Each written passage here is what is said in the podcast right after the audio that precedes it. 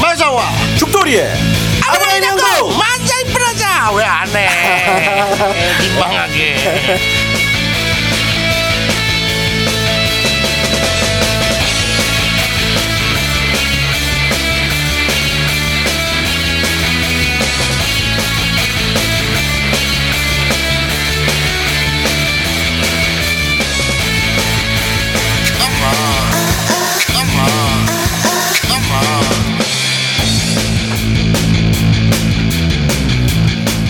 왜 안 해?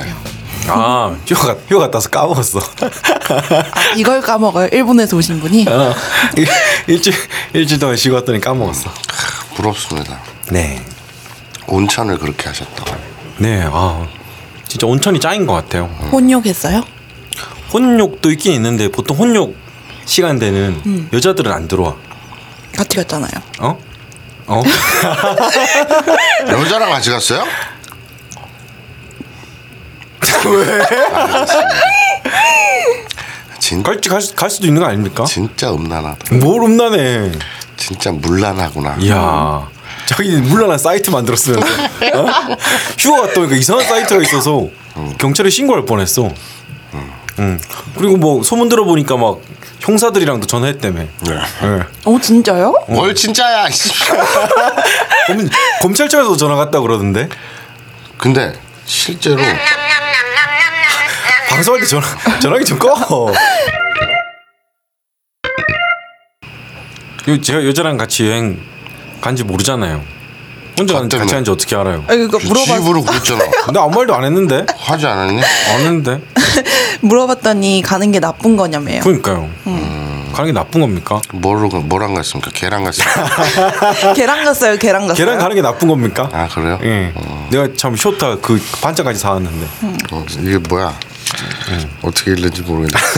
일부러 방송하면 글자 좀 읽어. 쿠로 뭐냐 이게? 쿠로 뭐냐? 그냥 예쁠 것 같아서 사왔어요. 맛있어 보여요. 이게 저기 뭐야? 칸이잖아. 칸. 이게 저 뭐라고? 칸즈메 할 때 칸. 이게 저 쿠로칸이야 그럼? 이게 저 고양이 간식. 네. 야 근데 마직 먹으면 안 되네. 어? 왜요? 이사이 고로까라. 한 살부터 먹으려네. 우리 7개월 됐어요. 그럼 형 먹어. 나는 44살 됐어요. 그러니까 먹어도 되잖아. 먹어도 되네. 한 살부터 먹어도 되니까. 알겠습니다. 같이 먹고 맛있어 그래요. 보이긴 해요. 예. 오늘 무슨 시간이에요? 오늘 립봉이다 시간입니다. 일본의 네. 최신은 아니고 네. 그냥 저냥 트렌드와 네. 그리고 소식들 네. 를 전해드리는 시간이죠. 아무 의미가 없는 시간입니다. 왜요? 뭔가 그냥 마치 그냥 JP 뉴스를 읽겠다 이런 느낌인 것 같아요. 아닌데요. 네. 나 형 방송할 때 휴대폰 좀 안 봤으면 좋겠어. 그럼 뭘 보고 읽어? 그냥 말해. 어떻게 보고 읽어야지. 근황 토크 이런 거 해야 되는 거 아닙니까? 마사오닷컴 오픈했는데. 아, 모르는 사람이 있어요 그걸? 예? 그걸 모르는 사람이 있어요? 대부분 몰라요. 대부분 아무도 몰라요. 예? 아, 대한민국 대표 예. 성인 포털. 예. 아직은 아니지. 네. 이제 막 생기고 있습니다. 네, 이제 막 생겼습니다. 콘텐츠도 몇 개 없는데 뭐. 네. 하지만 대한민국 대표 성인 포털을 네. 지향하는 일본 AV 네. 정보를 기반한 성인들의 놀이터. 아. 이죠. 소라넷 같은 건가요? 비슷해요. 아, 그래요? 네. 그러면 사이트 폐쇄해야겠네요. 왜요? 뭐 되게 막 이상한 또 막 영상이랑 이상한 범죄 저지를 거 아니야. 그러니까 이게 참 안타까운 건데. 일단 대표부터가 범죄자잖아. 근데 이게 참 안타까운 거예요. 네. 저는 이제 내가 뭐 왜 부끄러워? 이러면서 당당히 얘기할 수가 있는데. 네. 소라스 가이드 네. 시절. 그러니까 10년 전. 10몇 년 전 초창기 네. 얘는 들락날락 많이 했어요. 그러다가 한 번 또 안 가기 시작하니까 계속 안 가고 네.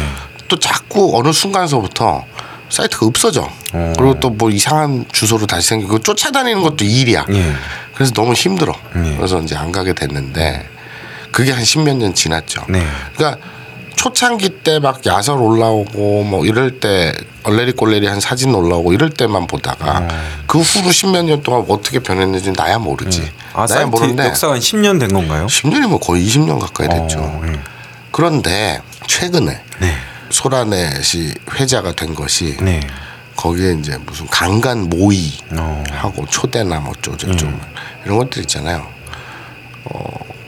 그건 범죄죠 당연히. 그렇죠. 그런데 또 어디서 들리는 말로는 전 팩트는 모릅니다. 제가 소란에서 십몇 년을 안 해봤고 최근은 안 아예 모르기 때문에 네. 들어가 본 적도 없고 그래서 모르는데 들리는 말에 의하면 소란을 옹호하는 사람들은 그 자체도 팩트가 아닐 뿐더러 몇몇 있더라도 그 내에서도 몇몇 또라이들 이상한 애들이 오바지를 한 거지. 전체 소란넷은 그냥 성인들의 놀이터였다. 그건 어디서 되게 많이 보던 논리인데요. 그러니까 뭐 스와핑이라든지 이런 거 실제로 대한민국에서 검찰이 입건을 했어요. 네. 입건이 아니라 이제 수사를 했지 경찰이. 잡았어. 스와핑 무슨 카페 모임이 있었어. 다음 카페인가 뭐 어디에. 근데 잡았다? 그리고 이제 처벌을 하려고 보니까 처벌 조항이 없어. 예. 왜냐하면 파트너들끼리 성인들끼리 서로 합의하에 교환하고 이런 건데 스와핑이라는 게 그럼 뭘로 걸 건데? 그렇잖아. 아 그래요? 아, 법정이 또 그렇게 돼 있구나. 그러니까 상식적으로 그게 뭘 잘못했는데 그게 성인들이 서로 합의했기 때문에 법으로 문제 없다 이런 거죠. 그것도 길거리에서 한 것도 뭐 공연 외설죄도 아니고 자기들끼리 폐쇄된 공간에서 지들끼리 했는데 뭘 잡을 처벌할 근거가 없잖아. 상식적으로도 그렇잖아. 그래서 다 무혐의로 풀어줬거든요. 그런 일이 있어요. 그러니까 우리나라는 이게 아청법도 그렇고 반대잖아요. 그러니까 논리가 반대예요. 성인 그걸 하는 것이 서양에서는 2D는 일본 같은 경우에서도 2D는 로리타 이런 거가 되게 범람해요. 뭐 미국의 포르노 같은 경우에도 틴 T E E N 영어 굳이 하려고 하지 마. 틴 그거는 나이가 실제로 이 배우가 20살이 넘었어. 미성년자가 아니야. 근데 자기가 교복을 입고 미성년자 여학생인 척 연기를 해. 그건 죄가 안 돼. 연기니까. 영화잖아. 그럼 씨발 영화에서 무슨 곡성에서 애가 누구 죽으면 그거 갖다 처벌할래? 그건 영화적 픽션이잖아. 근데 우리나라 아청법은 이 20살 넘은 아줌마가 교복을 입혀놓으면 학생이다. 그래서 처벌을 하잖아. 그럼 앞뒤가 바뀌었잖아. 근데 또 웃긴 거는 서양에서 논리적으로 뭐 소아성애자가 됐든 뭐가 됐든 머릿속에 있는 건 처벌을 못하죠. 근데 진짜 그런 그 스너프라든지 무슨 그 아동 포르노로 제작을 해. 그래서 유통을 해. 그럼 다운받아 보는 것도 엄청난 처벌을 되게 센 처벌을 받아요. 그건 실제적인 피해를 주기 때문이야. 그 꼬맹이들 아동이 성착취를 당하기 때문이야. 그렇죠. 그건 범죄야. 근데 내가 이상한 취향이야. 그래서 그걸 취향을 충족하겠답시고 애니메이션이라든지 만화 이런 걸로 보고 좋아해. 누구한테 피해가 가냐고. 저한테 피해가 옵니다. 그렇구나. 마선이면 저한테 피해가 옵니다. 그러네. 옆에서 보고 있으면 역겨워요. 그렇구나. 그래서 이게 머릿속의 망상을 처벌할 수는 없잖아요. 그렇죠. 머릿속의 망상을 처벌하면은 마선인 같은 경우는 3대를 멸해야죠. 그러니까 일가 친척을 다 멸할 정도로 되지 않습니까? 이게 도대체 이게 논리적으로 말이 안 되는 짓거리들을 하고 있어요. 그래서 네 머릿속의 망상을 처벌하겠다. 이게 딱 저거죠. 반공법. 네 머릿속의 사상을. 좌파 빨갱이 죽창으로 찌르자 막 이지랄하는 건 이게 아직도 이 나라가 미개한 거야. 그러니까 뭐 진짜 머릿속에서는 막 음란물을 뭐 길거리에 그리는 거는 문제가 안 되는데 실제로 그리고 이런 건 처벌을 받아야 되는데. 그래서 벌금 냈잖아. 아, 벌금 냈습니까? 그래. 아, 끝났어요? 그래. 아, 이제 소송 끝난 겁니까? 네. 어, 민사로 가지 않았나요? 안 갔어요. 안 갔어요? 야, 그거 씨발 그냥 물걸레로 삑삑하면 지워지는 건데 네. 무슨 씨. 아우, 거기서 받는 정신적 타격이 얼마나 그래요? 아, 예. 오, 저같으면 저희 의경들이 막 밤에 잠을 못 자고 오, 달려온다. 그러니까요. 그냥 당한 것도 아니고 맨날 보는 걸 또 거기서 본다는데 저 같으면 한 억대 소송을 걸었을 거예요. 꿈에 자지가 달려온다. 네. 미국 같았으면 그건 한 80억대 소송이죠. 아, 그래요? 네. 제가 변호사가 아닌 게 참 안타깝습니다. 알겠습니다. 네. 근데 어쨌거나 네. 그러니까 되게 웃기잖아요. 그 누구나 네. 너무 손쉽게 네. 성인 콘텐츠를 다 보는데 네. 불법이야. 네. 그러다 보니까 성인 사이트들은 자꾸 지하화해, 네. 음성화돼. 그러면 수익 구조를 낼 수가 없잖아. 네. 합법적으로 수익을 낼 수가 없잖아. 네. 그러다 보니 같은 불법끼리 어울려 놀아. 네. 도박이라든지 마약 약물이라든지 마사오라든지. 그렇지. 네. 그러면 또 경찰이 그걸 또 단속을 해. 네. 계속 악순환이야. 네. 이 고리를 누군가 끊어야 되잖아요. 내가 끊으려고 해요. 그게 마사오닷컴의 네. 창시 이유입니까? 네, 그 창간사에도 쭉 나와 있습니다. 예. 그래서 아니 이 알량한 위선에 가면을 벗자 이거예요. 네. 사람들은 누구나 다 보는데 남녀노 심지어는 소까지도 봐요. 네. 하, 소도. 근데 남녀노까지 예. 보자. 예. 그리고 당당히 즐기자. 이 땅에 포르노 합법화를 현실화하겠다. 네. 내가 그 깃발 하나 들고 갑니다. 예. 나는 맨날 얘기하잖아. 호주제 폐지 10년 걸렸어요. 네. 가만히 앉아있다 된 거 아니에요. 네. 누군가는 위대한 현인들이 이런 후진거는 이런 미개한 제도는 없애자고 바위에 돌을 던져서 계란을 던졌어요. 잠깐 위대한 현인 말하는 순간에 자기랑 빙의해서 얘기하시면 눈빛에 예. 간통죄 폐지됐어요. 예. 그렇죠. 아시아에서 대만하고 우리나라하고 딱 두 개였나? 네. 어쨌든 아시아에서 거의 유일한 전 세계적으로도 그게 없는 네. 그런 짓거리들을 하고 앉아있는 거야. 왜 국가가 개인의 부부 생활에 네. 침실에 자꾸 개입하려고 들어. 법은 형사법은 최후에 네. 개입해야 되는 게 원칙이에요. 네. 근데 왜 머릿속 망상인을 단속하려고 들질 않나. 단속을 하려고 들어. 그리고 더 웃긴 건 뭔지 알아요? 뭡니까? 아니 씨발 맨날 수출 역군이 어쩌고 네. 뭐 해외 수출하고 어쩌고 한다며 창조경제 하겠다며 근데 씨발 그 공인인증서라든지 너 그거 아냐? OECD 국가 중에 웹에서 성인 인증을 해야지 되는 나라가 우리나라가 유일한 거 알아요? 아 그래요? 네. 그래 무슨 아이핀 우리나라 제외 국민인데 국적이 외국이야. 네. 뭐 저 이민을 가가지고 그러면 아예 방법이 없고 유학이나 이런 거 국적은 우리나라인데 지금 몸이 외국에 가 있어. 그럼 해외 거주인이지. 그러면 휴대폰도 안 되고 아이핀 그러니까 본인 인증하는 게 두 가지가 있는데 휴대폰 인증하고 아이핀 인증이 있는데 아이핀 인증을 해야 돼요. 근데 아이핀 인증도 어떻게 해야 되느냐? KCD라는 데가 전화를 해가지고 뭐 팩스로 뭘 보내고 그 집가를 해야 되니까. 아, 뭔가 성인 컨텐츠를 살려면 말입니까? 아니 그러니까 성인 컨텐츠가 뭘 산지 않더라도 본인 인증 자체가 회원 가입할 때 실명 인증을 해야 되니까. 네, 뭐 보통 페이지 말고 특히 정부 페이지나 뭐 그런 약간 보안이 엄격한 곳에 가입을 하려면은 특히 그게 필요한데 저도 딱 느낀 게 그 아이핀 인증을 받으려면은 일단 핸드폰이 필요해요. 핸드폰으로 뭔가 인증을 해서 그걸 보내거나 뭐 그렇게 해야지 발급이 되는데 그러면 핸드폰 없는 사람은 그런 걸 아예 이용을 못 하는 거잖아요. 물론 핸드폰 없는 사람은 드물긴 하지만 그리고 해외에서는 내가 SK나 LG 플러스나 KT를 안 쓰잖아. 그러니까요. 그 나라 통신사 쓸 거 아니야. 불가능하다니까. 네. 그러면서 해외 직구가 자꾸 늘어나니까 우리 수출에 타격이 있다 어쨌다. 그럼 개소리는 또 뭐야. 앞뒤가 안 맞잖아. 이게 편하게 할 수 있는 방법이 있는데 그러면은 나중에 아브라인 이용고 청자들한테는 이걸 편하게 하기 위해서 마사오님 컴퓨터에서 이제 공인인증서 같은 거나 그런 거 USB로 받아 놓으면 되게 편하거든요. 그러니까 내 공인인증서를 다 돌려 쓰자. 네. 주민등록번호도 같이. 왜 그렇게 어려운 짓을 해요? 그냥 아이디랑 비번을 공유하면 되지. 아, 아이디랑 비번. 아, 그게 더 좋군요. 네. 그것도 공개할 의향이 있습니까? 아니요, 없어요.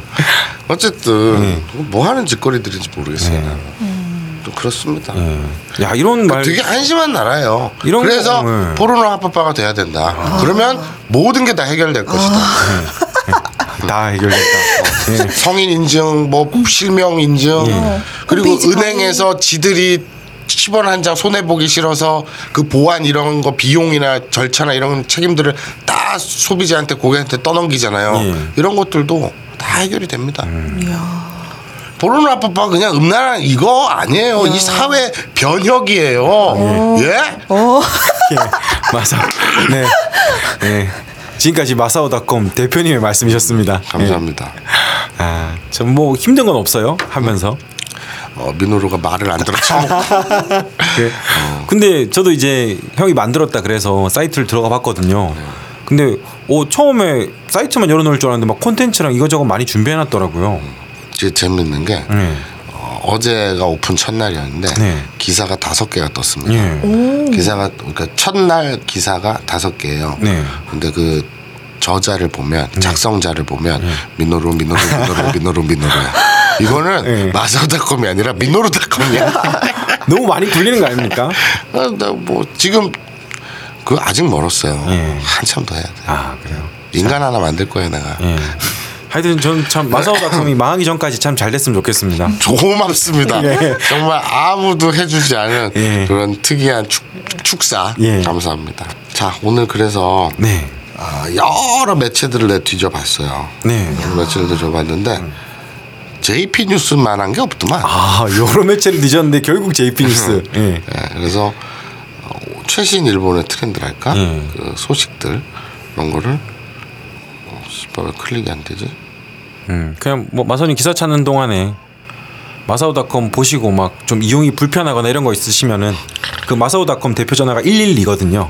언제든지 112에 전화를 걸어서 마사오닷컴 이런 점이 불편하다 이렇게 말씀해 주시면 참 좋을 것 같아요. 신고를 하라 이거지. 그 뭐 며칠 전에도 막 제가 들리는 소문에 보면 형사님들도 전화 오고 검찰청에서 전화가고 그랬다고 뭐 들었어요. 진짜에 전화 왔어요. 진짜요? 네, 그 저 구로 경찰서에서 전화 오고 우리 회사가 구로동에 있으니까 구로 경찰 오픈 첫날 저녁에 5시 반쯤 첫날인데 5시 반쯤 오픈했는데 한 7시쯤 7시 반쯤 경찰서 전화 오고 끊고 나서 바로 30초도 안 돼서 검찰에서 전화 오고 그리고 바로 또 한 1분도 안 돼 갖고 청와대 민정수석실에서 전화 오고 그랬어요. 근데 신기한 게 그 담당 경찰하고 검찰청 직원하고 그 청와대 민정수석실 직원 통화한 사람들이 목소리가 다 죽돌이랑 비슷해요. 되게 신기해. 그래서 나는 요새는 공직을 목소리로 뽑나 싶어. 어떻게 다 천편일률적으로 똑같지? 대통령님도 전화하셨다고. 대통령도 전화했어요. 아, 그래요? 근데 남자 목소리였어요? 아니, 여자 목소리였어요. 똑같았어요. 안녕하십니까?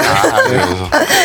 참 그렇게 축사들도 많이 가고 참 정말 망하기 전까지 잘 됐으면 좋겠어요. 당연한 말이야. 잘 되면 잘 안 망하지 웬만하면. 근데 이상하다. 이거 진짜 이상한데?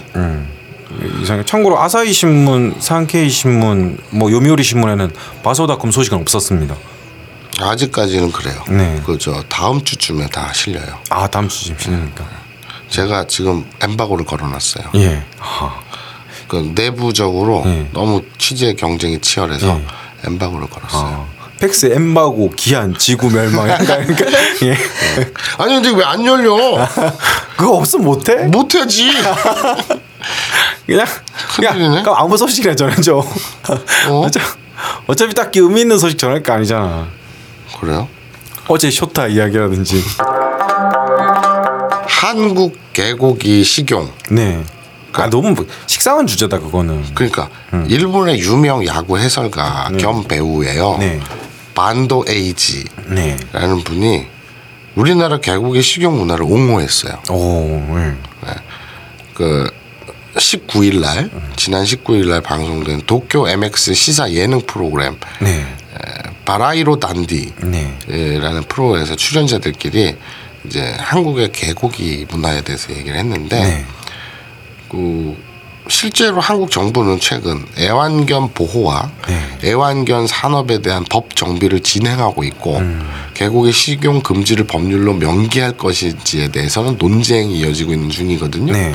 그런데 이제 이게 반도 에이지 씨가 이건 문화 차이다. 우리도 소, 말 다 먹는다. 네. 라고 언급을 하면서 한국의 개고기 문화에 대한 이해를 나타냈다고 합니다.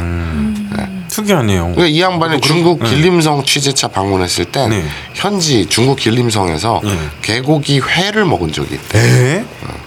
개고기로 되게 신선해야 되지 않을까? 야, 그러게요. 기생충이나 이런 거. 예, 일본에서 닭회나 이런 거는 먹어봤는데. 그 사람들이 옆에서 예.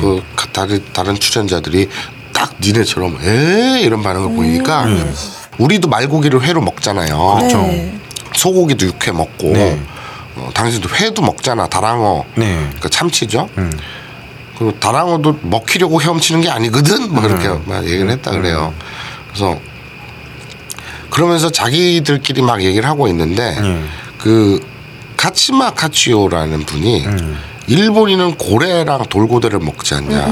이건 또 서양에서는 있을 수 없는 일이다 라고 얘기를 했다고 합니다. 그래서 오늘 이 자리에서 잠깐 다른 기사로 넘어가기 전에 우리 이런 문화에 대해서 한번 의견을 나눠보아요. 기사 잘 안 찾아진다고 막 토론 시간을 갑자기 만들고 있어. 아니 막 이게 내가 개를 키우는데 네. 우리 토리를 키우는데 네.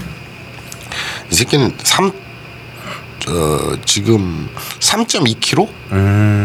그러니까 워낙 작으니까 네. 이제 7개월 인제 이갈이를 시작해요. 그래서 얼마 전에 며칠 전에 이 어금니 빠진 거 뭘 쭈물쭈물 갖고 놀길래 뭘 또 주워 처먹어? 그리고 입을 딱 벌려서 쩍 벌렸는데 이가 툭 떨어지고 놀랬어. 이게 뭐야? 보니까 이더라고. 그러니까 이갈이를 해서 어금니가 빠진 거야. 근데 아무튼 그런 제일 귀여울 때다 진짜. 그래 3.2kg, 3.3kg 이렇거든요. 그러니까 쉽게 말해서 그건 잡아봤자 한 접시도 안 나와. 그럼 자기 그걸 토리로 그런 거 계산하지 마. 그래. 근데 어쨌든 그런데 내 생각엔 그래요. 그러니까 내가 당연히 우리 쇼타나 토리는 네. 진짜 눈에 넣을 수는 없지만 네. 눈에 넣어도 안 아프다는 그 관용어가 있잖아요. 네. 그럴 정도로 너무 이쁘지 당연히. 네. 근데 개고기 먹어요 저는. 네. 개고기 또 음식의 하나로 봅니다. 네. 근데 안타까운 점은 있죠. 마사오님 안 먹는 게 없지 않습니까? 많아요. 전 물에 빠진 닭 별로 안 좋아해요. 그래요? 닭도리탕도 그렇고 특히 백숙 이런 거, 삼계탕 이런 거 안 먹어요. 그래 그런 사람 있더라. 물에 빠진 고기 잘 안 먹는 사람 있더라. 새로는 먹어? 네, 저는 잘 먹어요. 나는 물에 빠진 고기는 뭐 잘 먹는데. 아무튼 그 닭은 그렇게 별로 안 땡겨. 족발이나 보쌈은 먹잖아. 땡큐지. 물에 안 빠졌잖아요. 그때 물에 하지. 물에 팔팔 끓여가지고 막 삶는다고. 보쌈 삶잖아. 아예 물에 들어가 있는 걸 안 먹는다고. 삼계탕 이런 거 별로 안 좋아해요. 근데 어쨌거나, 네.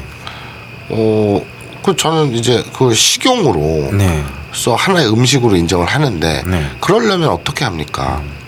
그렇게 식용으로 철저히 단속하는 소고기, 돼지고기도 뭐 수입을 했는데 이게 막 3년 이상 뭐 냉동고에 처박혀 있고 이게 상했네, 안 했네, 원산지를 속이니 말았니 하잖아요.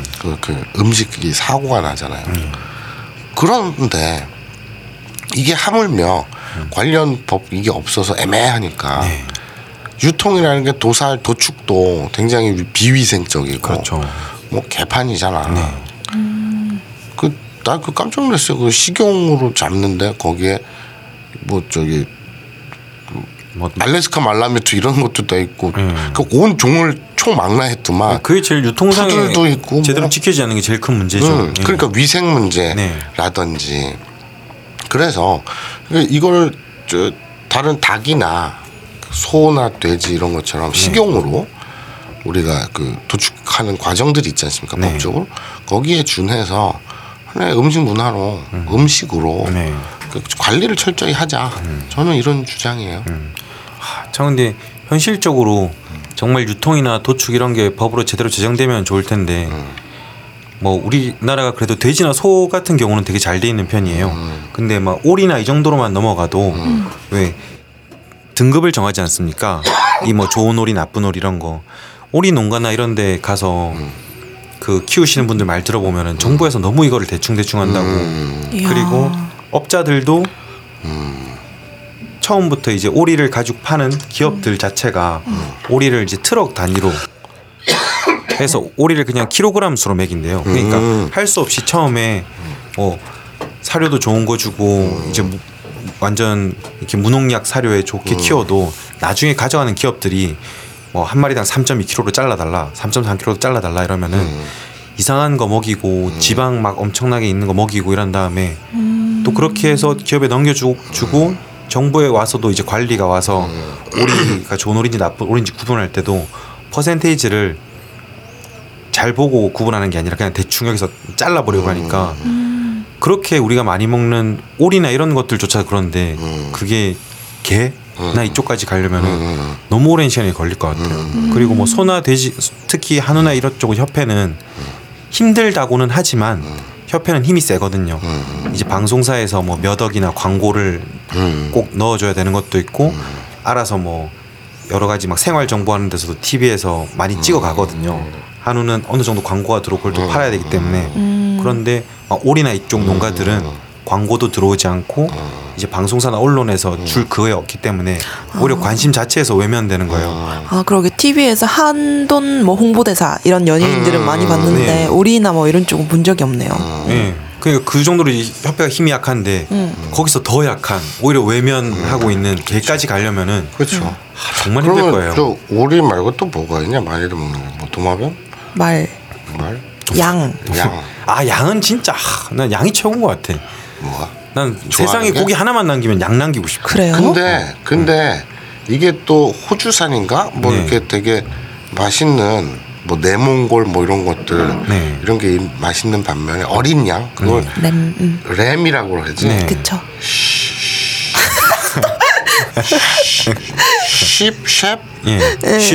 쉽 어른 양. 예. 어린 양은 램, 네. 늙은 양은 쉽, 예. 이런 쉽팔. 지금 개그라고 하는 거야? 모르겠어. 그게 지금 마서다고 댓글에서 할 개그야? 막 주워 삼기는 거야. 예? 그런데 그 양, 늙은 양은 그렇게 맛이 없대대. 어린 양만 맛있대대. 질기고 막 냄새나고 그렇다 그러더라고요. 늙은 양은 막 노린내 나고 그렇대. 뭐 똑같죠. 형도 젊을 때는 되게 괜찮았잖아. 사진 보면은. 막 27살 때다? 아 지금 준우씨 27살 때입니까? 네. 그 법에 안 걸립니까? 몰라. 바꿔야 되는 거 아니에요? 전혀 다른 사람인데. 네. 근데 고양이 잡아먹는 건 사실 이해가 안 가요. 아, 고양이도 예전에 어른들이 이제 무릎 관절이나 이런 데 좋다고. 그 뻥이잖아. 말도 안 되잖아. 그렇죠. 뭐 모르죠. 그걸 어떻게 뭐 증명을 해요? 아니야, 그거 뻥이야. 과학적인 검증 자체가 이루어진 적이 없다고 알고 있는데. 뻥이야. 근데 어쨌든. 그거를 맨날 잡아서 먹잖아. 노인네들 왜 먹어 그걸 대체? 아 고양이가 이렇게 유연하고 그러니까 그런. 그렇죠. 거기서 상상력이. 그렇구나. 마치 그러면은 왜 뇌를 먹으면 뇌가 좋아지고 간을 먹으면 간이 좋아지고. 뭔 병신 같은 소리야 이게. 인간들이 그 이 미개해서 그런 거지. 그럼 개고기도 마찬가지인가? 딱히 개고기를 먹어야 될 이유는 없어 사실. 그쵸. 개고기가 맛이 뭐 특별하게 좋거나 그래요? 어? 저는 안 먹어봤어요. 아니 뭐 수육이나 이런 걸 좋아하긴 하는데 네. 그것이 이제 그 특유의 뭐 질감을 좋아하는 사람들이 있죠. 그 개고기 맛보다는 그 장에다가 그 부추 쫙 깔아가지고 아 그런 맛으로 그 들깨 이렇게 해가지고만 그런 맛이거든. 양념장. 그거에 그 개고기가 맛이 좀 어울리긴 해. 네네. 그런데 그 개 자체에서 냄새가 그냥 먹으면 많이 나기 때문에 그걸로 많이 감춰야죠. 나는 어렸을 때. 냉장고를 열었는데 네. 수육이 있는 거야. 삶은 고기 덩어리가 우와 그래갖고 그냥 아무 생각 없이 한 점 쭉 찢어갖고 딱 먹었어. 토했어. 역겨운 귀엽어요. 거야. 고기 맛이 그 막 누린내에다가 막 그 토할 맛이야. 뭐 씨발 고기가 이래 이거 상했나? 이랬거든. 그러고 난 다음에 파인프라 치약으로 칫솔질을 해야 될 것 같은데. 했죠. 예. 그 어릴 때요? 중학교 때. 그때 아직 안 나왔구나. 죄송합니다. 예. 근데 와, 막 진짜 고기 맛이 썩은 줄 알았어. 난 상한 줄 알았어. 알고 봤더니 우리 어머니가, 그러니까 우리 아버지가 어디서 가져온 개고기 삶아놓은 거를 그냥 그대로 냉장고에 넣어놨던 거더라고. 난 그냥 무슨 돼지고기 같은 건 줄 알고 죽 찢어 먹었는데 그러니까 그렇게 양념을 안 하거나 조리를 안 하면 맛이 역겨워. 좋진 않아. 그런데 내 말은 그 나는 모르겠어. 나는 그거 그제 그걸 끔찍히 여기는 사람들이 있잖아. 근데 뭐 그럼 뭐 소나 닭, 개는 아니 소나 닭이나 뭐 돼지는 말은 돼지 얼마나 이쁘냐. 예. 근데 그러니까 먹는 거는 어쩔 수 없이 뭐 육식을 하잖아 인간이. 그러니 뭐 개든 고양이든 육식을 한다는데 근데 무슨 뭐 원시인도 아니고 동네 고양이나 뭐 개장수 남의 개, 특히나 남의 재산을 마음대로 막 먹고 그러지 말았으면 좋겠어. 네, 그렇죠. 그 신안군인가? 그 저 신안군에서 또 그 섬에서 그런 사건이 얼마 전에 터졌잖아요. 옆집 아저씨한테 71살인가? 뭐 70대 노인 2명이 옆집 개를 허락도 없이 잡아먹은 거예요. 아, 그래요? 네, 진돗개를. 그거는 거의 살인이 일어날 일이네요. 근데 웃긴 건 그 주인이 개를 찾아 헤맸는데 알고 봤더니 옆집에서 그냥 낼름 잡아 먹어버렸어. 근데 그 개가 순종 혈통의 진돗개라서 시가 3,000만 원짜리래. 근데 더 어처구니가 없는 건 아니 그걸 남의 개를 왜 잡아먹어? 그런데 그것도 아우, 저 같이 지내온 시간이 비싸니까 미안하다고 해서 동네 사람들이 중재를 서가지고 600만 원인가 800만 원에 합의를 봤다는 거야. 그럼 나는 이 시골에서의 커뮤니티 있잖아. 그것도 참 이해가 안 가고. 그건 사실 범죄죠 완전. 그러니까 정상적인 나라였으면 범죄라는 생각이 없는 거지.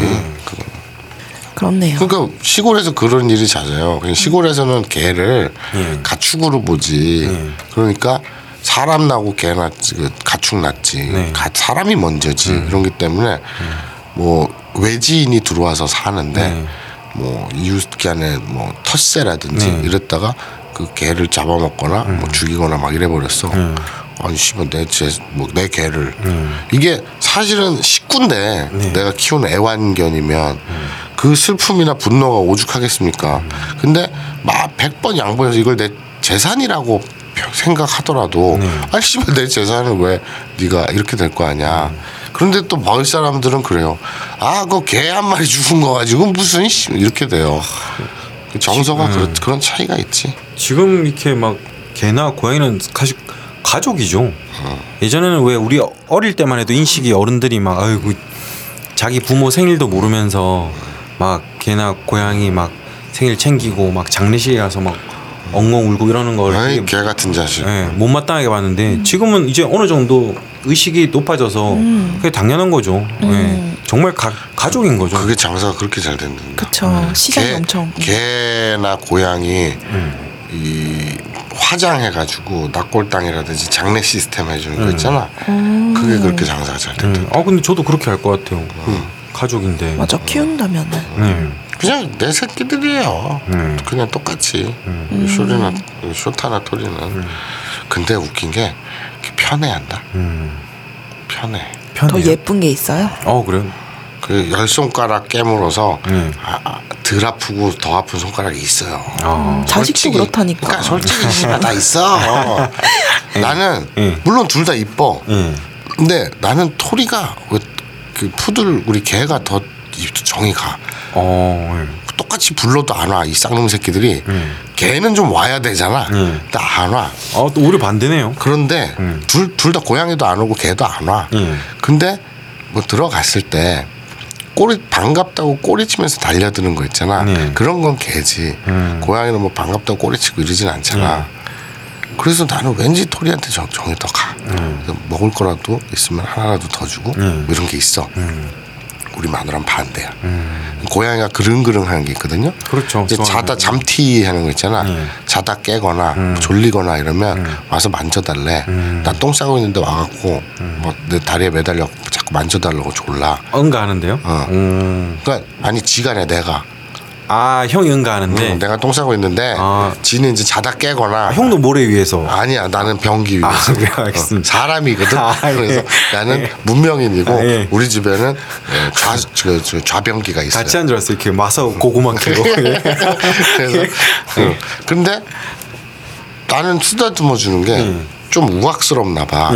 얼굴을 이렇게 좀 얼굴 내가 어디서 있기로는 고양이 볼에 무슨 분비선이 있대요. 뭐 호르몬을 뭐 이렇게 분비하는 뭐가 있대요. 예, 맞습니다. 그래서 고양이가 이렇게 막 이렇게 옆에 입 옆에 이렇게 묻히는 게 있잖아요. 그게 사실은 이제 영역 표시라고들 하죠. 예. 그래서 만져 달라는 거야. 그리고 지도 얼굴을 나한테 문질러. 그러면 나는 내 턱수염이랑 내 손으로 내 얼굴을 주물럭주물럭 해주거든. 그게 나 형한테 문지르는 게 마사오는 내 거 이런 뜻이죠. 그러든지 뭐 어쨌든 예. 주물럭주물럭 해준단 말이야. 근데 나는 좀 우악스러운가 봐. 우리 마누라는 되게 보드랍고. 그러니까 마누라한테 더 잘 따라. 그리고 애 새끼들 둘 다 그래. 부르면 내가 부르면 안 오는데 우리 마누라는 안 불러도 침대에 있으면 애들 둘이 먼저 올라가가지고 그 마누라 옆에 다리나 옆구리에 또아리를 틀어. 아예 그냥 붙어 있어. 이 개 같은 년들이 개입니다 진짜. 고양이. 그 나한테는 안 오거든. 그게 뭐 담배 냄새 때문에 그렇다고는 하는데 양치도 좀 하고 그러세요. 알았어요. 그래서 파인프라를 썼더니 애들이 떠나갈 줄을 몰라.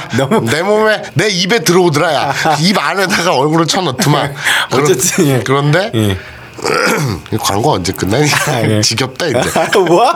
그렇게 말하면 안 되지. 아, 그래? 그나마 유일하게 하나 있는 소중한 광고인데. 감사합니다. 근데 그 마누라는 토리는 좀 우악스럽잖아요. 개니까 막 덤벙덤벙 뛰어다니고. 근데 고양이는 좀 착 감기는 맛이 있어요. 안겨도 그 막 덤벙덤벙이 아니라 막 착착 감겨. 부드러워 어쨌든. 그러다 보니까 우리 마누라는 쇼타를 펴내. 어딜 가도 쇼타를 먼저 찾고 그 마누라는 쇼타 나는 토리를 좀 더 편애하는 게 솔직히 사실이야. 그렇게 되더라고. 우리 근데 참 니뽕이다 시간에 왜 이런 말을 하고 있는 거죠? 아니 그러니까 개고기는 문화다. 그걸 이제 제도권에 이렇게 법을 정비하고 해서 위생이라든지 유통 이런 거 그래서 뻘짓 사람들이 하지 못하게 관리가 됐으면 좋겠다. 그 얘기죠. 그리고 자, 동물을 사랑했던 그 또 분께서 간디라는 분께서도 그런 말을 한 적이 있죠. 한 나라의 위대함과 도덕적 진보는 그 나라에서 동물이 받는 대우로 가늠할 수 있다. 이거를 막 어떤 사람이 막 이렇게 게시물에 올리고 그러니까 좋은 말이잖아요. 그 밑에 댓글이 확실히 짓궂은 사람들이 달더라고요. 동물보호법을 최초로 제정한 사람은 히틀러거든요. 아. 근데 재밌는 게 있죠. 히틀러 좋은 일 했네. 왜 그랬지? 뭐 동물 사랑했겠죠. 그건 또 별게 아닙니까? 별일이네. 마사오님이 뭐 마사오닷컴을 만든다고 해서 막 페류나가 아니듯이 그런 건 또 별개로 봐야죠. 그런 분들이 자기 눈앞에 있는 사람은 정말 아끼지 않나요? 눈앞에 있는 생명체는. 그렇죠. 아예 뭐. 그러니까 다른 민족이라고 가스실로 보내서 몇백만 명을 죽인 새끼인데 지 눈앞에 지 새끼는 이뻐지고. 아유 그렇죠. 그래서 막 동물보호법을 만들어. 또라이 아니야. 형도 뭐 마사오닷컴만 잘 되면 주위에 사이트가 뭐 망하든 말든 다 없어지든 말든 상관없을 것 같은데. 자 다음 소식입니다. 얼마 전에 좀 그 소식이 있었죠. 일왕. 그러니까 일본의 천황이죠. 천황이 퇴위 생전 퇴위 선언해가지고 이제 파장이 좀 일었죠. 한다고 일본 말했죠. 공영방송 NHK를 비롯한 각 일본 언론들은 일제히 아키히토 일왕이 생전에 퇴위하겠다는 뜻을 주위에 전했다고 보도했다. 그런 거죠. 국내청이 있는데 이렇게 밝혔습니다. 이에 대해서 일본 정부는 즉각 부인했지만 며칠 안 가서 이를 인정했다고 해요. 근데 문제는 현 왕인 아키히토 일왕이 퇴위할 경우 연호가 바뀌죠. 그렇죠. 쇼와 뭐 어쩌고저쩌고 이런 연호가 있잖아요. 우리 니린이들은 유식해서 연호가 뭔지는 다 알 거예요. 우리 또 연호에 대해서 한번 진하게 한번 예전에 한번 했어요. 그렇지. 그것도 그게 성덕태자만큼 재미없었나? 뭐야 그게? 시즌 3는 아니었던 것 같은데 어쨌든 네. 예전에 했었지. 예.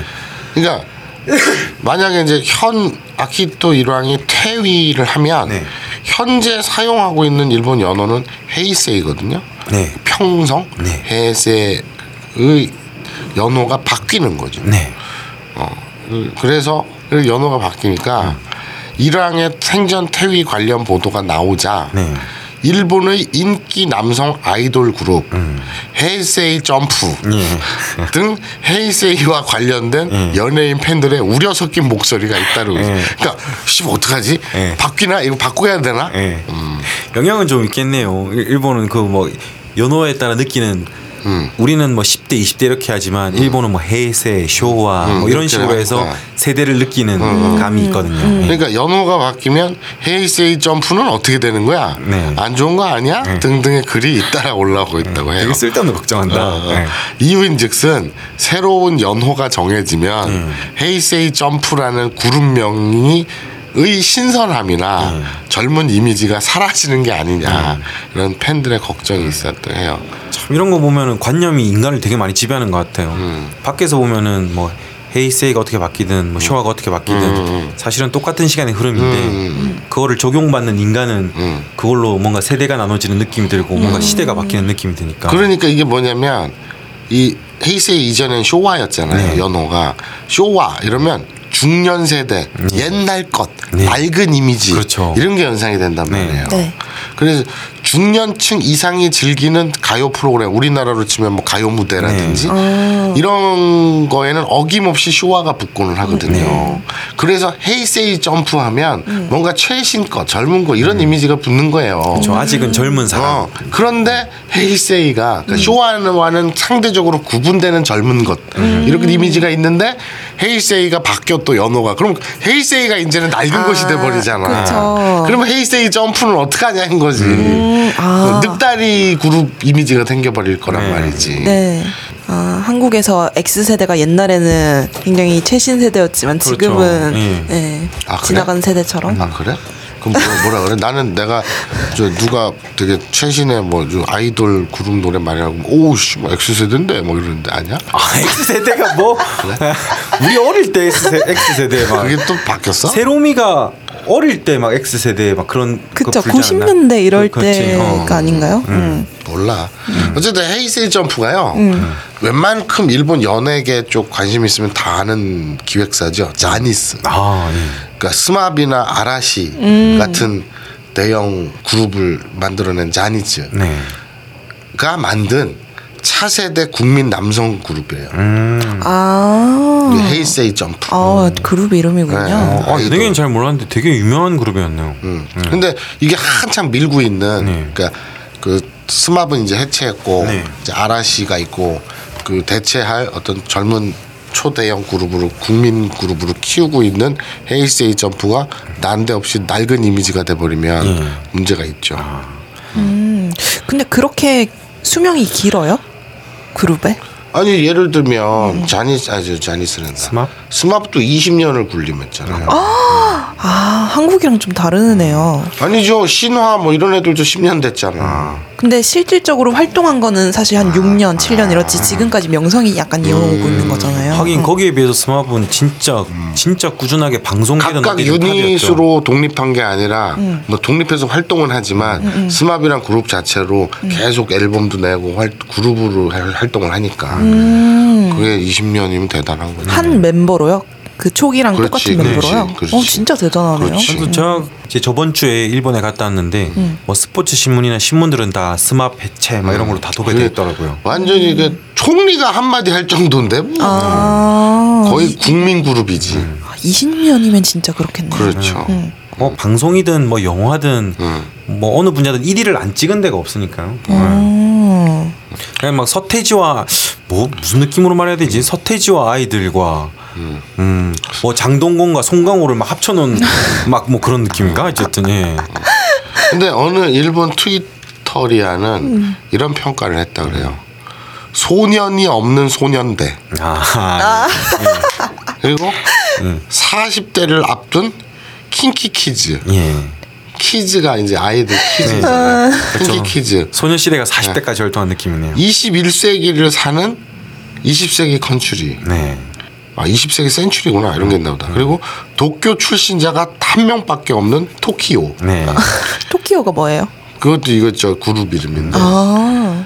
그러니까 헤이세이 점프 팬들은 무엇이 불안한가? 그러니까 뭐가 문제냐는 거예요.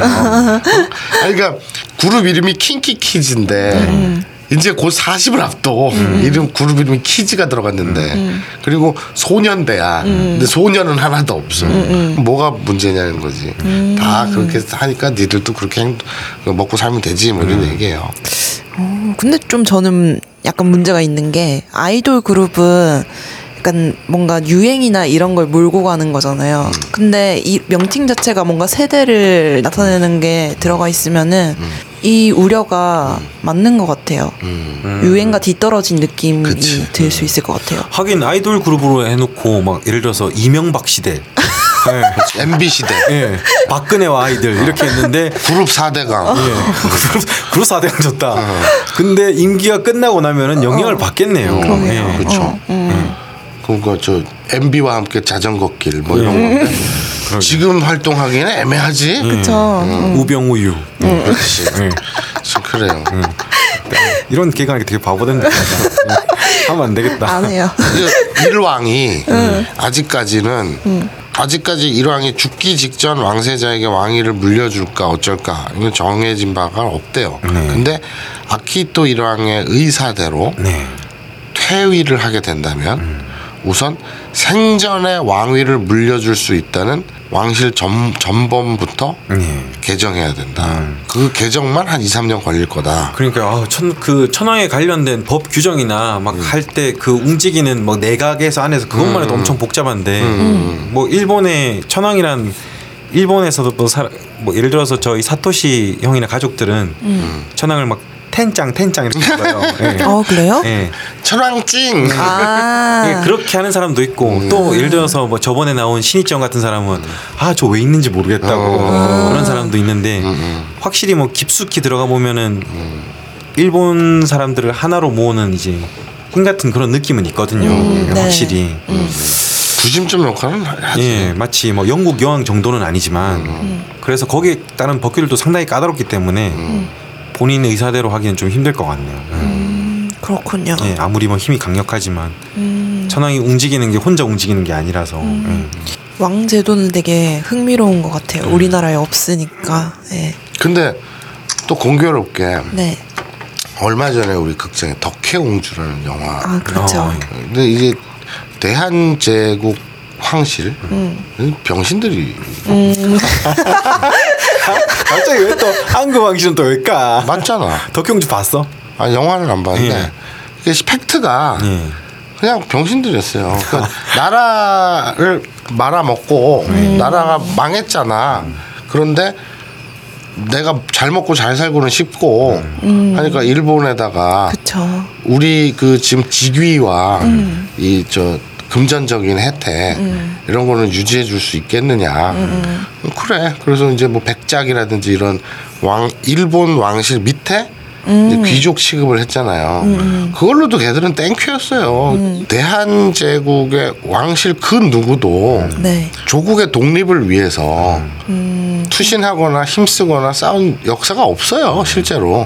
그래서 임시정부에서도 만약에 임시정부 배후에 물밑으로나 황실과의 교감이 있어서 뭐 이제 독립운동을 막 전개하는 이런 게 있으면 임시정부 입장에서도 어떤 그 구심점 역할이 되니까 그러면 왕정을 복구하는 조건으로 뭐 독립운동을 가열차게 할 수도 있었겠지. 근데 또 임시정부도 이 왕실 꼬라지를 보니까 안 되겠는 거야. 그래서 아주 그냥 미련 없이 깔끔하게 공화정을 선택한 거잖아요. 이 역사적 단절 그 왕정에서 공화정으로 넘어온 것이 너무 깔끔했어요. 왜?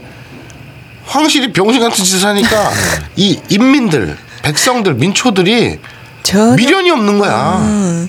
미련이 없어. 그러니까 왕정을 복구해야 된다. 우리나라가 독립했을 때 조선 왕실을 다시 세워야 된다라는 국민적 요구가 전혀 없었다니까. 왜? 한 게 없고 한 게 없으니까. 누가 봐도 명확히. 그냥 지네 밥 벌어 먹고, 그러니까 지네 좋은 옷 입고 좋은 밥 먹고 살궁리만 했지. 그런데 그거를 덕혜공주라는 또 영화에서는 네. 뭔가 엄청나게 뭐 노력을 한 것처럼 막 허구의 사실들을 막 해서 저기 그 딸딸이를 치잖아요. 네. 아, 딸딸이가 나쁜 건 아니에요. 근데 영화를 안 보고 말해도 돼? 영화를 항상 뭘 보고 말했으면 아니, 좋겠어. 시놉시스 이렇게 나온 거 보니까 예. 덕혜공주가 뭐 그 손예진이 예. 이렇게도 하고 저렇게도 하고 막 그랬대도 예. 막 아닌데 이거 뻥인데 이런 예. 거지 뭐. 근데 뭐 역사학계에서는 사실 덕혜공주가 뭐 독립운동을 한 건 아니다. 그냥 이제 뭐 비련한 가련한 인물일지라도 뭐 독립운동을 할래 할 수가 없었어. 맨날 정신병원에 평생을 있었는데 뭘 해 하기는. 그 거기에 대해서 좀 역사학계에서는 말이 많긴 했죠. 예. 그리고 참 안타까운 게 그때도 사실 계급 의식은 뭐 엄청나게 남아 있어서 이제 뭐 그때는 이제 백성이라고 해야 되나요? 국민들도 이제 왕이나 이렇게 그런 사람들한테는 당연히 불만이 있든 없든 취급은 해주죠. 그렇죠. 이승만 초대 대통령이 한테 신년사를 갈 때 각 장관들이 다 큰절을 한 것처럼. 예. 그러니까 이게 이씨 조선이 그 이승만의 이씨 조선으로 바뀐 거지. 국민들 눈에는 그 저 이승만 대통령이 새로운 왕이 된 거야. 네. 그 당시에 이제 그 공화정이라고 해봤자 어떤 지금도 형편없는데 그 전에는 옛날에 얼마나 형편없었어. 그 그쵸. 민주적 시민 의식이라는 게. 그쵸. 그러니 그냥 이승만 자체도 자기가 이렇게 왕이라는 그런 약간 인식도 있었고. 그러니까 더 그 조선 왕실 후예들을 견제했지. 입국도 못하게 하고. 네. 그리고 사실 그 밑에 있는 사람들도 이제 그때는 뭐 그때 역사적 배경이 있으니까 네. 금방 뭐 왕이 있던 시대에서. 민주주의로 바뀌었는데 그게 금방 정이 되겠습니까? 아, 그렇죠. 그렇게 해서 박정희 시대 때인가요? 그때서야 이제 들어왔었죠. 덕혜공주도. 그 콧돌 뽑지 말고 얘기하는데. 근데 콧돌 뽑다가 죽을 수도 있대요. 뭐 맞아요. 사망한 사람이 있다고 그러더라고요. 뇌 쪽에 세구연 들어가서. 진짜? 난 콧돌 뽑을 때마다 되게 긴장타. 그러면서도 굳이 그때는 이유가 뭐야? 네. 근데 또 쾌감이 있어. 아프지 않나요? 아픈데 그게 쾌감이 있어. 묘하게. M이라니까. 그러니까.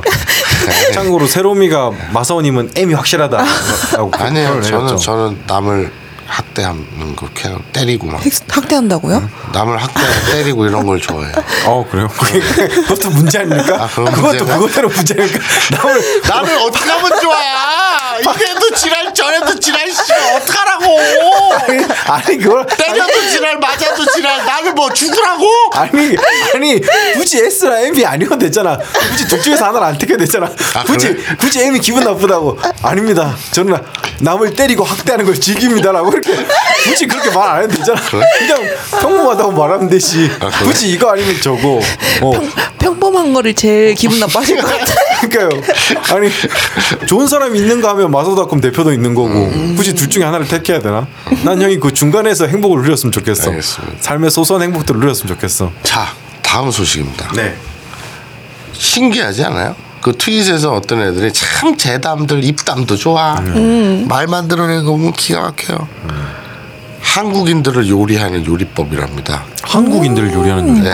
네. 35도 직화로 굽다가 한 두 달 굽다가 18도에서 21도 한 달 동안 저온 숙성을 하고 석 달 동안 냉동실에 얼린답니다. 그게 무슨 말이에요? 날씨. 한국인들 요리하는 요리법이라고. 그러니까 우리나라가 죽을 듯이 더웠잖아요. 올해 특히 그랬죠. 미쳐버리겠더만. 숨을 못 쉬겠더만. 턱턱. 근데 나는 에어컨 빵빵하게 틀었거든. 얼마나 폭탄 안 나왔어. 얼마나 왔어요? 우리 집이 평소 15,000원 정도 나와요. 전기료가. 굉장히 적게 나오시는 편이네요. 그러게요. 집에 뭐 별 있질 않잖아 거의. 근데 컴퓨터를 계속 돌리잖아. 안 돌려. 나는 맨날 다운로드하는데 맨날 돌리는 24시간. 에이, 컴퓨터 그거 뭐 얼마나 된다고. 그거 빼고는 뭐. 그런데 네. 평소에 좀 많이 쓰면 18,000원.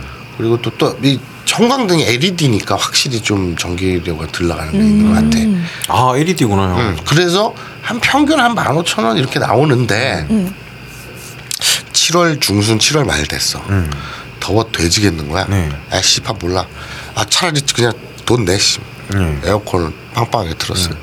물론 빵빵하게 틀어봤자 우리 마누라가 에어컨 바람을 싫어해. 아. 그러니까 추운 걸 싫어해. 하긴 형이 땀을 많이 흘린다. 내가 몸에 열이 많지. 그치. 마누라는 추위를 많이 타. 그래서 에어컨 바람을 싫어해. 그래서 그러니까 집에 딱 들어가자마자 그럼 밖에서 막 땀이 줄줄 흐르잖아. 예를 들어서 애들 데리고 밤에 산책을 갔다 와. 나갔다 오는데 깜짝이야. 일일이 안 읽어줘도 돼. 냈잖아. 나갔다 오는데 주로 더운 게 아니라 나가는 순간 더워. 아, 그렇죠. 맞아요. 집 밖에 딱 애들 데리고 나갔는데 땀이 줄줄 나는 거야. 문을 여는 순간 더운 게 훅 하고 오죠. 그래서 한동안은 애들 산책도 못 시켜서 내가 죽겠더라고. 근데 이 새끼들은 특히 토리는 몸에 털까지 있는데도 진짜 좋아 죽어. 나가면 막 뭐 우리 저 공원 집 근처 공원 가면 막 지랄하고 뛰어놀거든. 저 달리는 게 본능인데. 그게 좋은가 봐. 근데 내가 죽겠더라고. 그래서 한 20일을 그 너무 더워서 못 나가서 또 갑자기 또 비가 오거나 할 때도 있고. 근데 아 몰라 에어컨 틀어. 집에 들어가자마자 틀어요. 최고로. 그럼 24도에 맞춰놓고 틀어. 바람은 바람 세긴 최고. 그러면 이제 좀 시원해져. 한 30분 지나면. 그러면 이제 자기 전에는 26도로 맞춰놔. 그리고 바람 세기도 제일 약하게. 그리고 자. 그럼 나는 조금 그냥 좀 덥지 않나 싶을 때 그냥 자는데 우리 마누라는 그것도 춥대. 근데 어쨌든 그렇게 타협을 본 게 시원할 때는 너무 더울 때는 24도, 잘 때는 26도. 그리고 또 이제 에어컨이 이제 1등급이에요. 그게 중요하대. 1등급이면은 뭐 그게 중요하대. 그게 중요하대. 효율이. 에너지 효율이 중요하대. 맞아요. 1등급이었어. 거기다 또 집이 넓지 않으니까 좁아 터졌는데 뭐. 사실 또 난방보다는 또 냉방이 전기료가 덜 나요. 훨씬. 거기다 이제 이거 돌아가는 팬이 24도에서 26도, 27도 이러면 하루 종일 그렇게 돌아가지도 않고 멈췄다가 돌았다 멈췄다 돌았다. 그래서 하도 다들 무슨 누진세가 어쩌고 요금 폭탄 40만 원이 나왔네 막 이런 걸 트윗에서 보고 하니까 졸았지. 아 이번 달에 또 어떡하지 나 쫓겨나나 막 이랬거든. 근데 7월 15일부터 8월 14일까지 쓴 요금이 그럼 딱 피크 더울 때잖아. 하필이면 그때 검침이네. 딱 맞물린 거야. 그럼 딱 봤는데 42,000원이었어. 오 그래요? 와. 그러니까 15,000원, 18,000원 쓰다가 그러니까 3배 정도 되나? 15,000원 곱하기 3 하면 5, 3, 15 3배 맞습니다. 3배 정도 되지? 네. 구구단은 외워줘. 5, 3, 15 3, 5 알았어요. 15 알았어요. 네. 다행이네요 진짜. 7, 8, 56 네 알았습니다. 99 9981. 예. 갑자기 쑥 들어오지 마. 예, 알겠습니다. 눈치를 줘. 11은 1.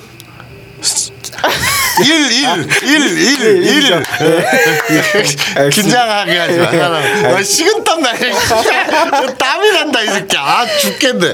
예, 이것이 대한민국의 포르노 합법화를 주기해서 사람들을 현명하게 바꾸자는 마소닷컴 대표의 구구단 실력입니다. 아.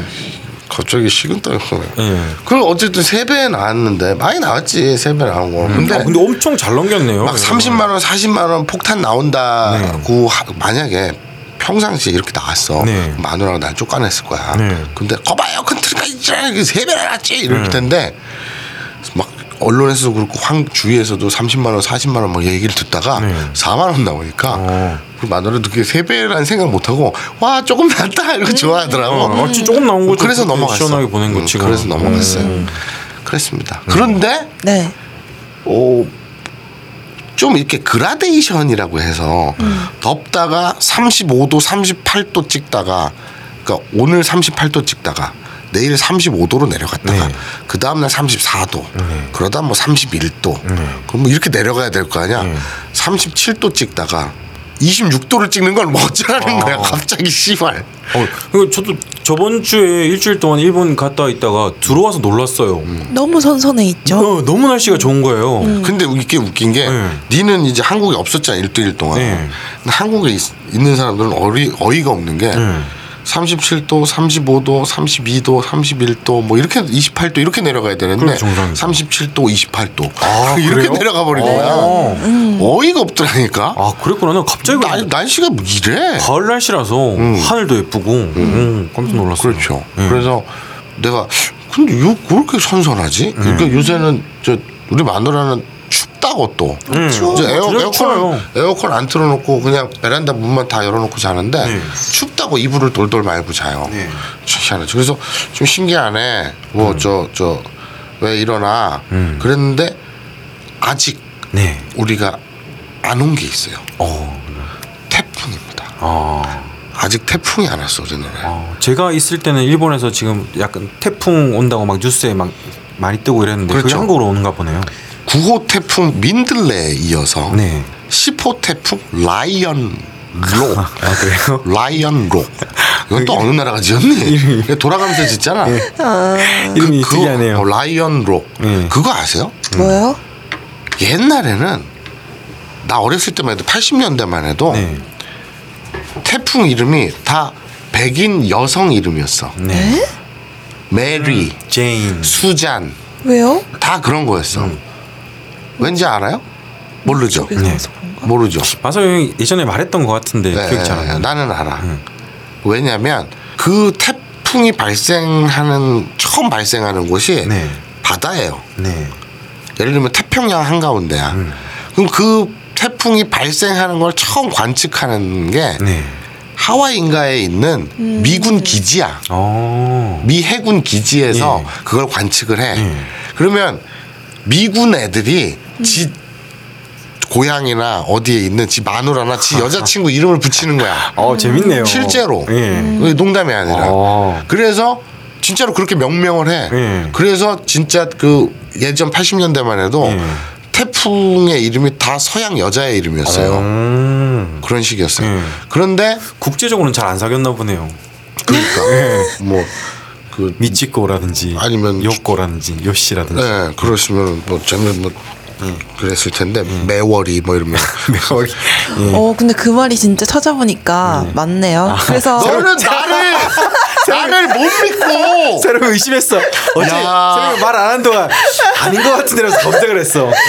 진짜 그게 맞네요. 그래서 맨 처음에는 호주에서 처음으로 태풍 이름을 붙이기 시작했대요. 그때는 싫어하는 정치가 이름을 막 붙어서 누구 태풍이 오고 있다 이렇게 하다가 뭐 아내나 와이프 이름도 붙이고 이렇게 갔대요. 그러다가 이제 그 태평양 지역에 있는 아시아 국가들 있잖아요.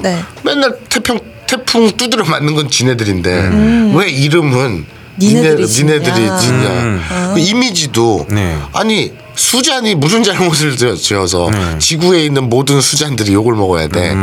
그래서 그러면 돌아가면서 서로 순번을 정해서 돌아가면서 그 나라 말로 이름을 짓자. 그래서 매미, 민들레, 뭐 까치 이렇게 쭉 제출을 했대요. 몇십 개를.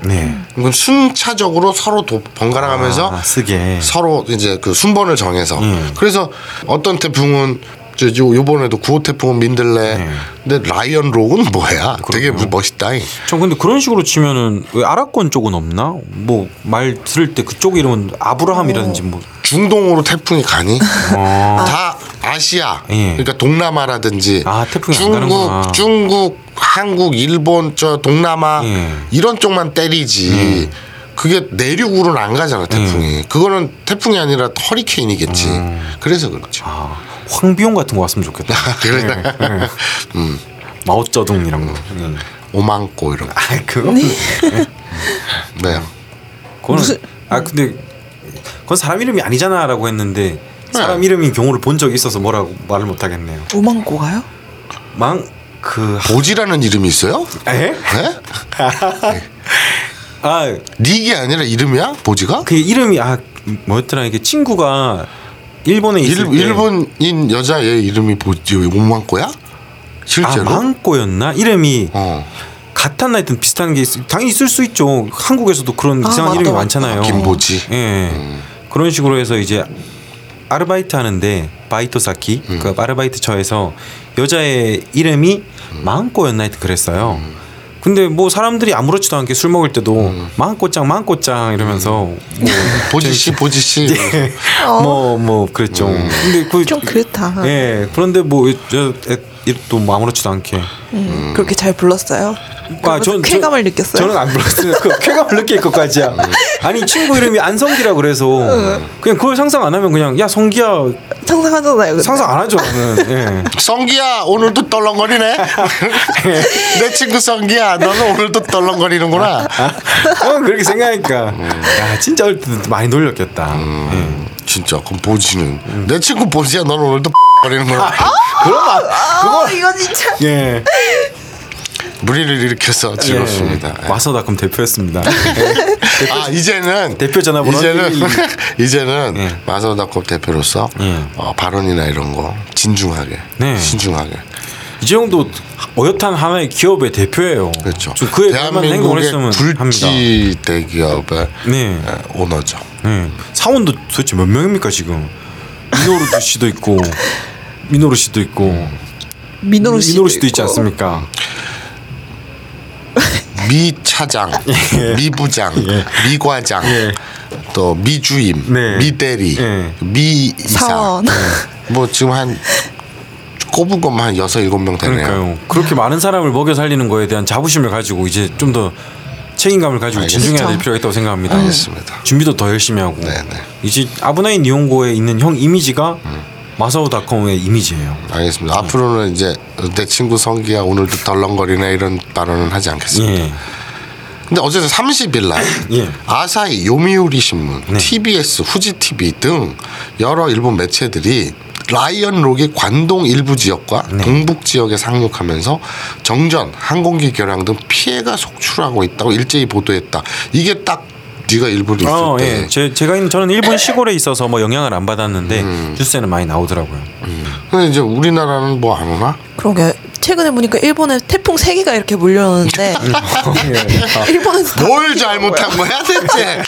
태풍이 다구리를 치러 와? 네, 근데 일본에서 그치더라고요. 그래서 전 토요일에 원래 포항에 서핑을 하려고 가려고 했는데 와 서핑하는구나. 서핑도 할 줄 알아? 아니 안 해봐서 이제 하러 가려고 이제 그러는데 그때 포항에 거기 태풍이 올 수 있다고 해서 문을 안 연다 그래서 못 갔어요. 근데 결국 안 오더라고요. 일본에서 그치고 결국 안 오게 되더라고요. 그러게요. 서핑 가는 거는 그렇게 급작스럽게 아, 그것도 위험할 수도 있겠다. 근데 사람 목숨이 달린 거라서. 당연하죠.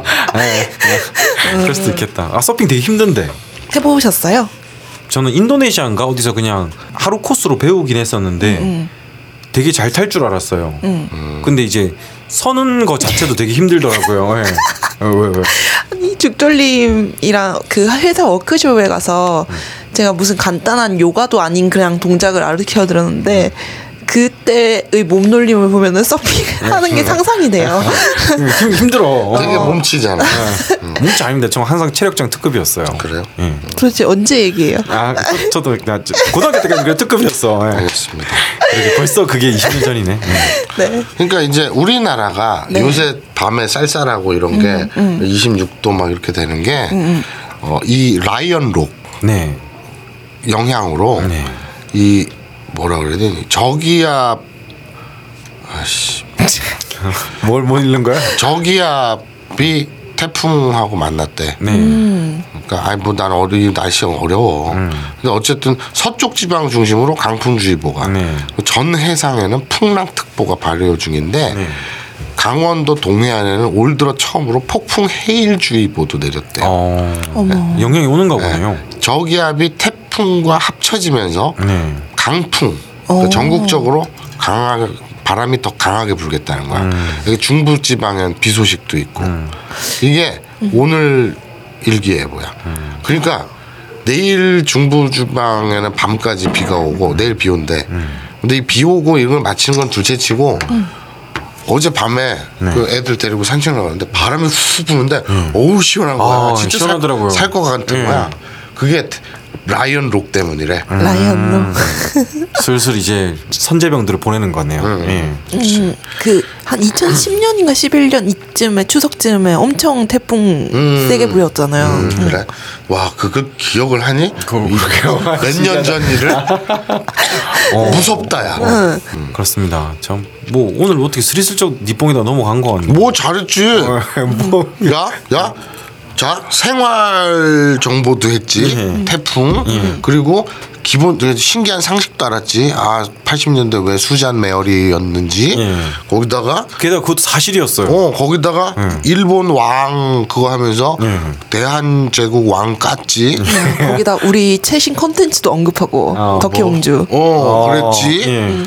그 전에는 뭘 했지? 제일 먼저 한 게 뭐였지?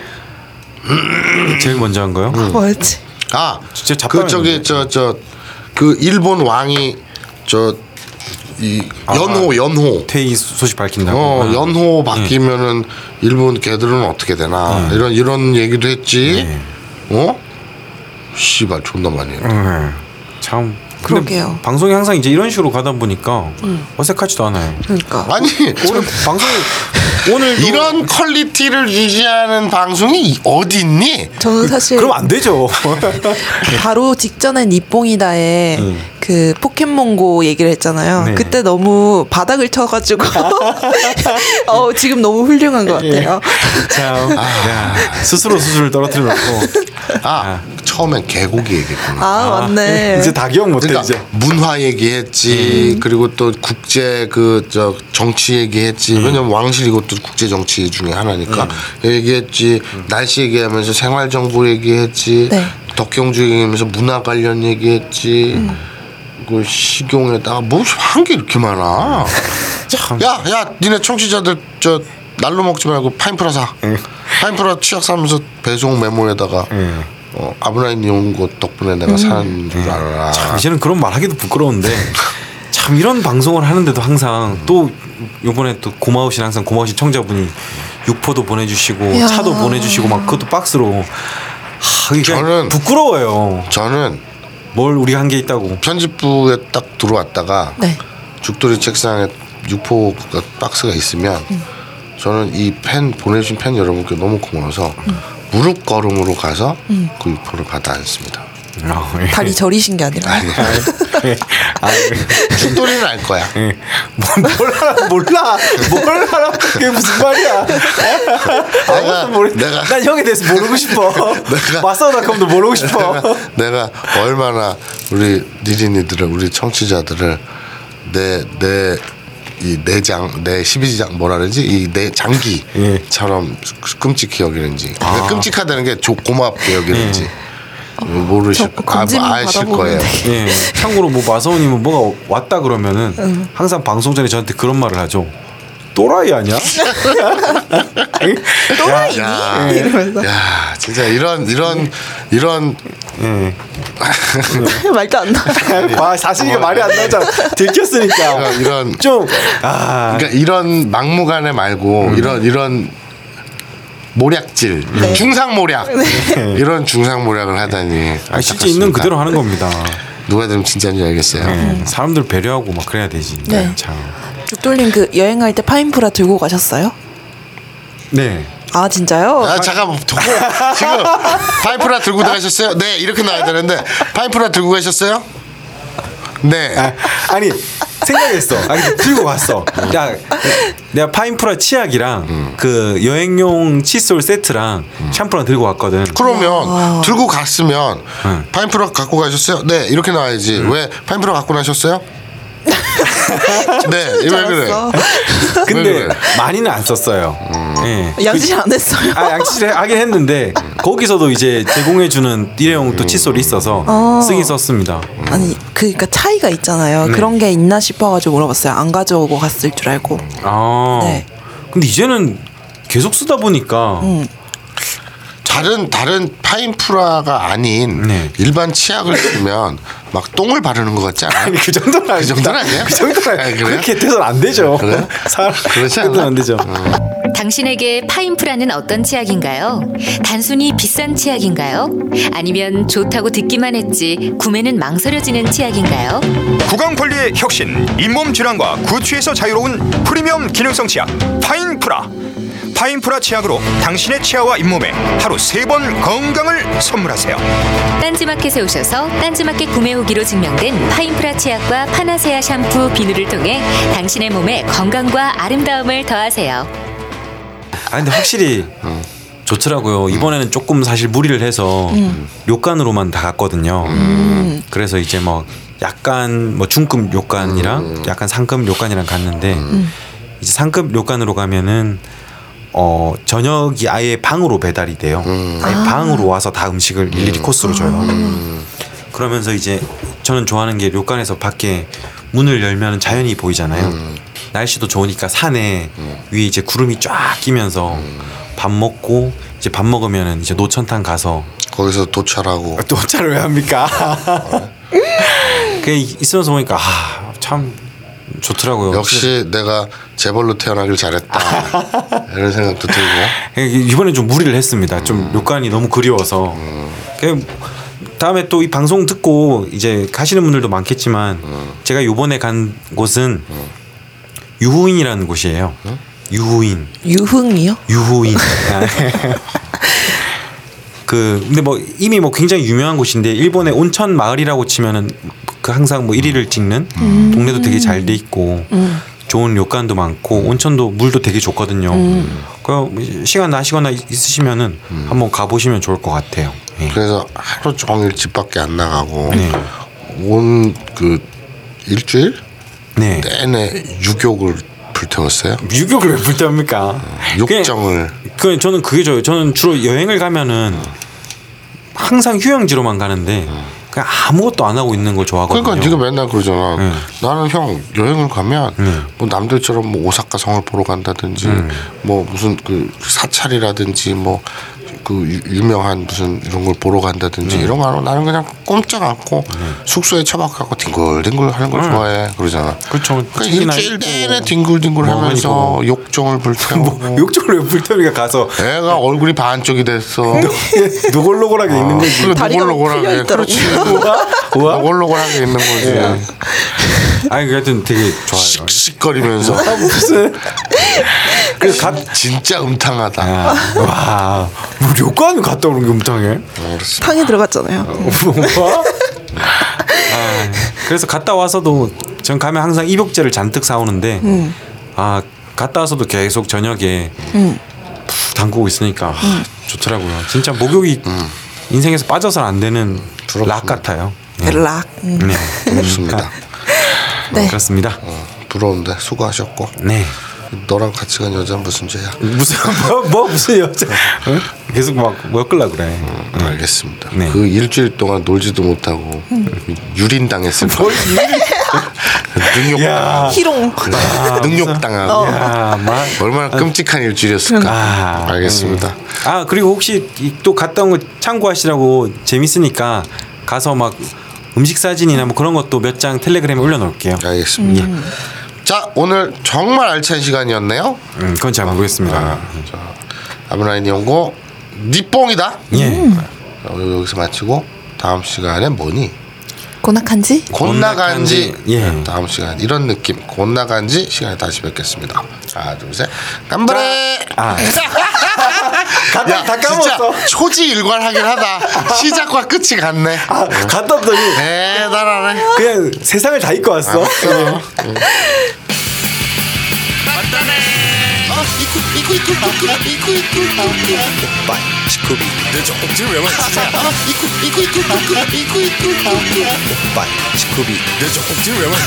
회상을 했죠. 돋지 않습니다. 이게 돋지 않습니다. 이게 돋습니다. 뭐요